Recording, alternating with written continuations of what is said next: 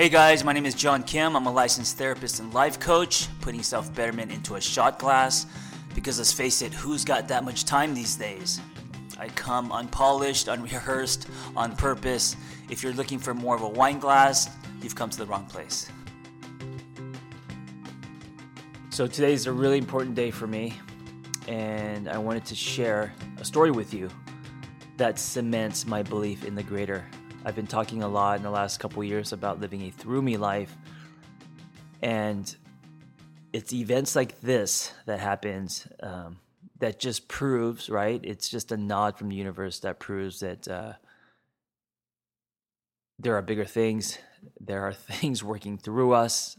There are things that are greater than us, that we are instruments or conduits, if you will, to reach people, to share our gifts, to impact others, etc. So the reason why today's a big day is it's the day that at my new book, I Used to Be a Miserable Fuck, An Every Man's Guide to a Meaningful Life, officially launches. It's on pre-sale today, so you could actually pre-order the book today. You will get it in January, which is only a few months away, but you can pre-order it today. So a little bit more about that later, but I want to talk to you about how this book happened, because it wasn't supposed to happen. And I think a lot of people think, book deals just fall on writers' laps. That's not what happens. Actually, the first one kind of did. The first one, I'll have to admit, it was from a smaller publisher, but it did. That just happened via email, and it was very effortless. And I think that was meant to be that way, because I knew nothing about the book business, and I needed that experience to build some confidence and actually hold a book in my hand, and to know that it was possible that someone like me can actually get a book published, right? So that was like the first step. But after all that, because it just fell on my lap, I didn't have an agent, I didn't have experience, I didn't know anything about the book business, and so I just decided to write a query letter because someone on our team, Amanda, encouraged me to. And a query letter is a letter where you just send randomly, right, cold, to an agent, a book agent in this case, hoping that they would look at it, and they get hundreds of them. So the chances of them even opening it is very slim to none. And Slim just left town. I just didn't, and also it was triggering for me, because it just reminded me of the screenwriting days, when I would write screenplays, and I would query all the screenwriting agents in Hollywood, and of course, get rejections left and right. It's what you do when you have no options, when you don't know anyone, right? When you don't have any connections.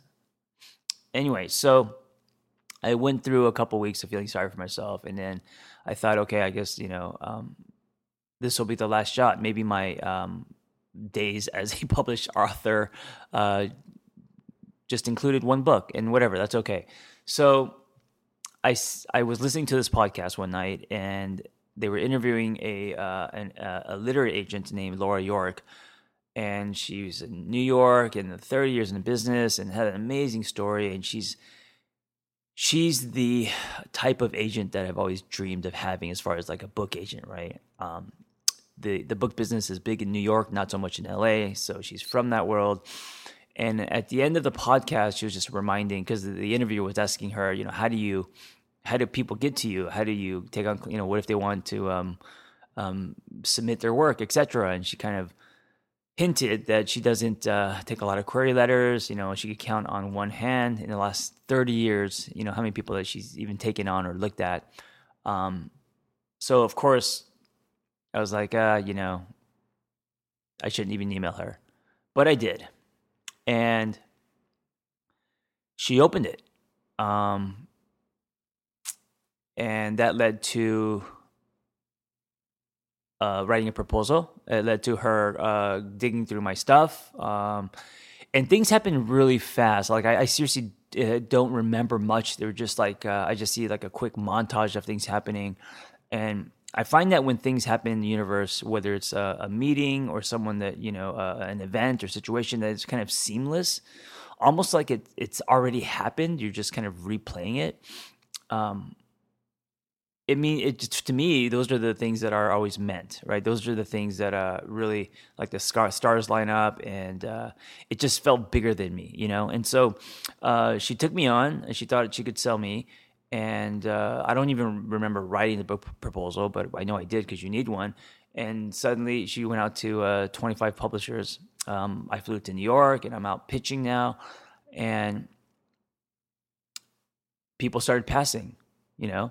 They liked me, very nice and everything, but they were just, you know, men don't buy books, and, you know, all the fears, right? Every executive is looking for a reason to say no. So, because they don't want to get in trouble if the book doesn't sell, or a movie or whatever, right? Depending on what business you're in. But a lot of no's, a lot of passes, and I remember feeling, oh, you know, it's not going to happen. And then at the same time, I met someone, just a friend, and she was going through a tough time, and she was about to lose her house, and she has teenage children. And I remember at night, at this point, I thought the book didn't sell, but I just was like, you know what? If a miracle happens or whatever happens and the book does sell, I will give a piece of that or some of it to this person. You know, I will try to live more of a through me life and put my money where my mouth is. And you know, pay it forward a little bit. So the last meeting was kind of a Skype meeting. It was very fast, but they were actually the biggest. HarperCollins / HarperOne. HarperOne's a division of HarperCollins, and they bought the book.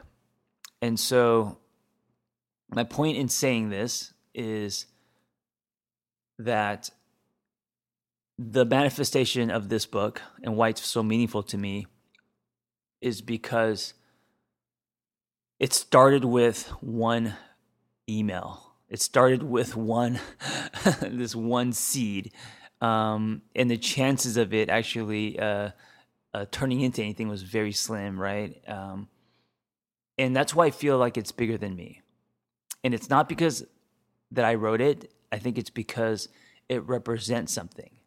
So now put a bookmark there, and I want to take you back further because the book was born when I was working in nonprofit and discovered that we live in a fatherless nation 7 years ago, right?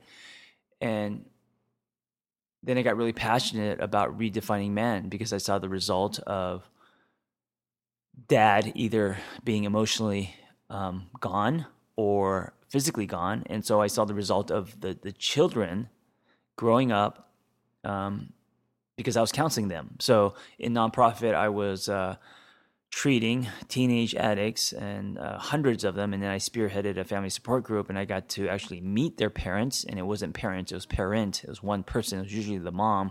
If dad did show up, he was in the back, you know, popping donut holes into his mouth or taking a nap. And so I got really naturally fired up by working with these kids and seeing, you know, the lack of tools, their thirst for a male role model, you know, teenage girls standing too close, teenage boys either wanting to fight me or wanting to be me, you know, the confusion. And I thought these are the kids growing up these days, so confused on what a man looks like, you know. And so that was the birth of the idea for this book, and I don't even remember writing this book. It just kind of poured out of me. And of course, add to that the thousands of sessions I've had with couples and men and women and relationships and the common threads of what doesn't work, you know, and like everything from how we fight to us reacting instead of responding and, you know, the way that we communicate, all of that stuff. So this book is a collaboration. I mean, on the surface, it's 66 tips, right? Some are heavy, some are, you know, serious, and some are more light, right? But it's actually like an embodiment of working with these kids, working with couples, working with people who've gone through breakups and why relationships didn't work.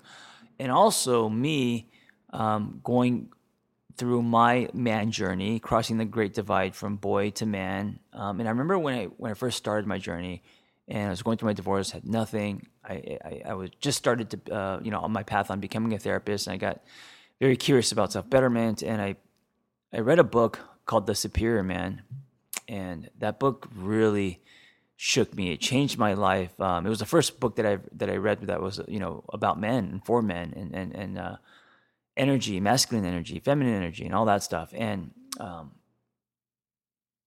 since then, I haven't read anything about men that has really hit me that hard. But I remember how hard that book hit me, and so this book is accumulation of all of that, and that's why it's so meaningful to me.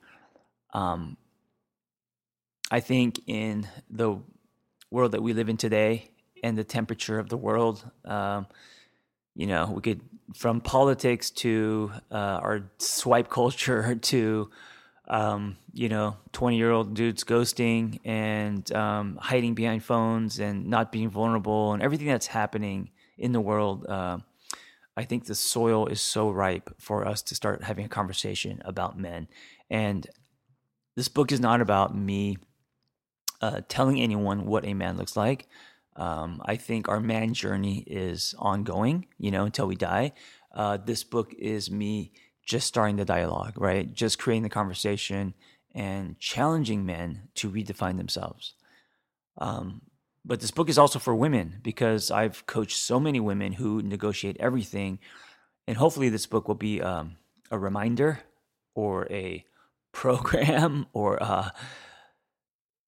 something that they could read and being like, oh, that's right. These are some of the qualities that I need to look for in order to build something healthy, right? These are some of the things that didn't work because who I dated or who I invested in didn't have these things. That being said, a lot of the things in the book I struggle with myself, and I mentioned that on page 1. So it's not really a manual. It's the first domino in starting a dialogue, and I think that it's really needed, and it's bigger than me.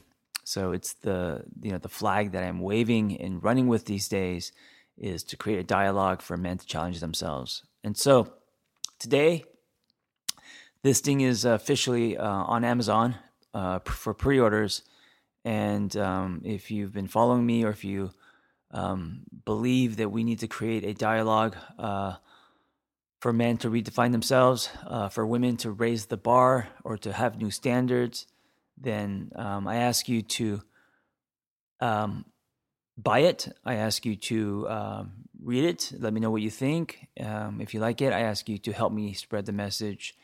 I think it's an important conversation to have to your friends and to everyone you know. The thing about the book business is if it doesn't go out of the gates, it's like flying a kite, where if you can't get it up in the air in a certain amount of time, it kind of disappears. It nosedives. And so, I have the pressure to get it out as much as I can to let it get it to soar. And that's going to depend, of course, on if the book's even good or not, and that's up to you. But I do believe that message is important. So if you could help me spread the message, that would mean everything. And thank you guys for listening to me, for reading my words, for following me on Instagram, for following my story. And that has given me one of the greatest gifts in my life, which is a sense of purpose. And I am eternally grateful. It was one of the things actually that gave me the fuel to challenge my definitions.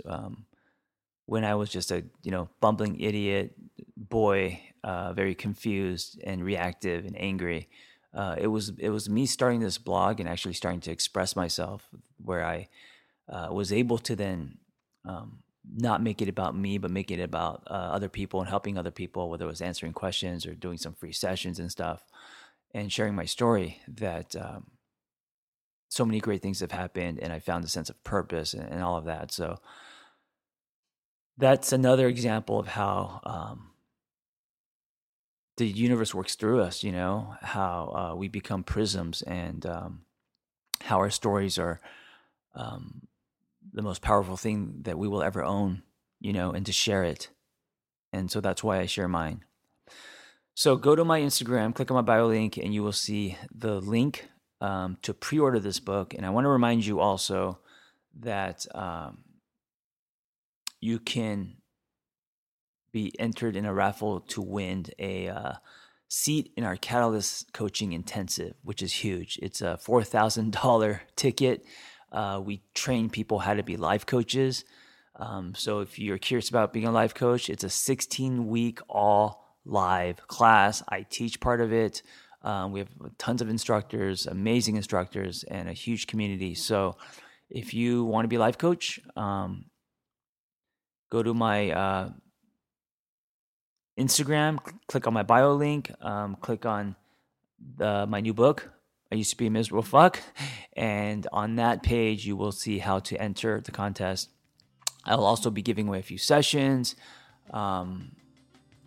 all of that stuff. So pre-order my book, and I hope you enjoy it, and I hope you help me spread the message. Thank you. Thanks for tuning in. I hope the dialogue was helpful. Listen, guys, if you want to be a life coach, just go to my website, theangrytherapist.com, and click on Life Coaching Training, and you'll find our Catalyst Intensive. There's only two things you need to be a life coach: a story, which everyone has, and a passion to help others. Before you go, I wanted to give you something I made. It's a relationship toolkit, because the world needs better, healthier relationships so we could all love harder. So go to theangrytherapist.com/podcast. That's www.theangrytherapist.com/podcast. It's super simple. And we will email you my relationship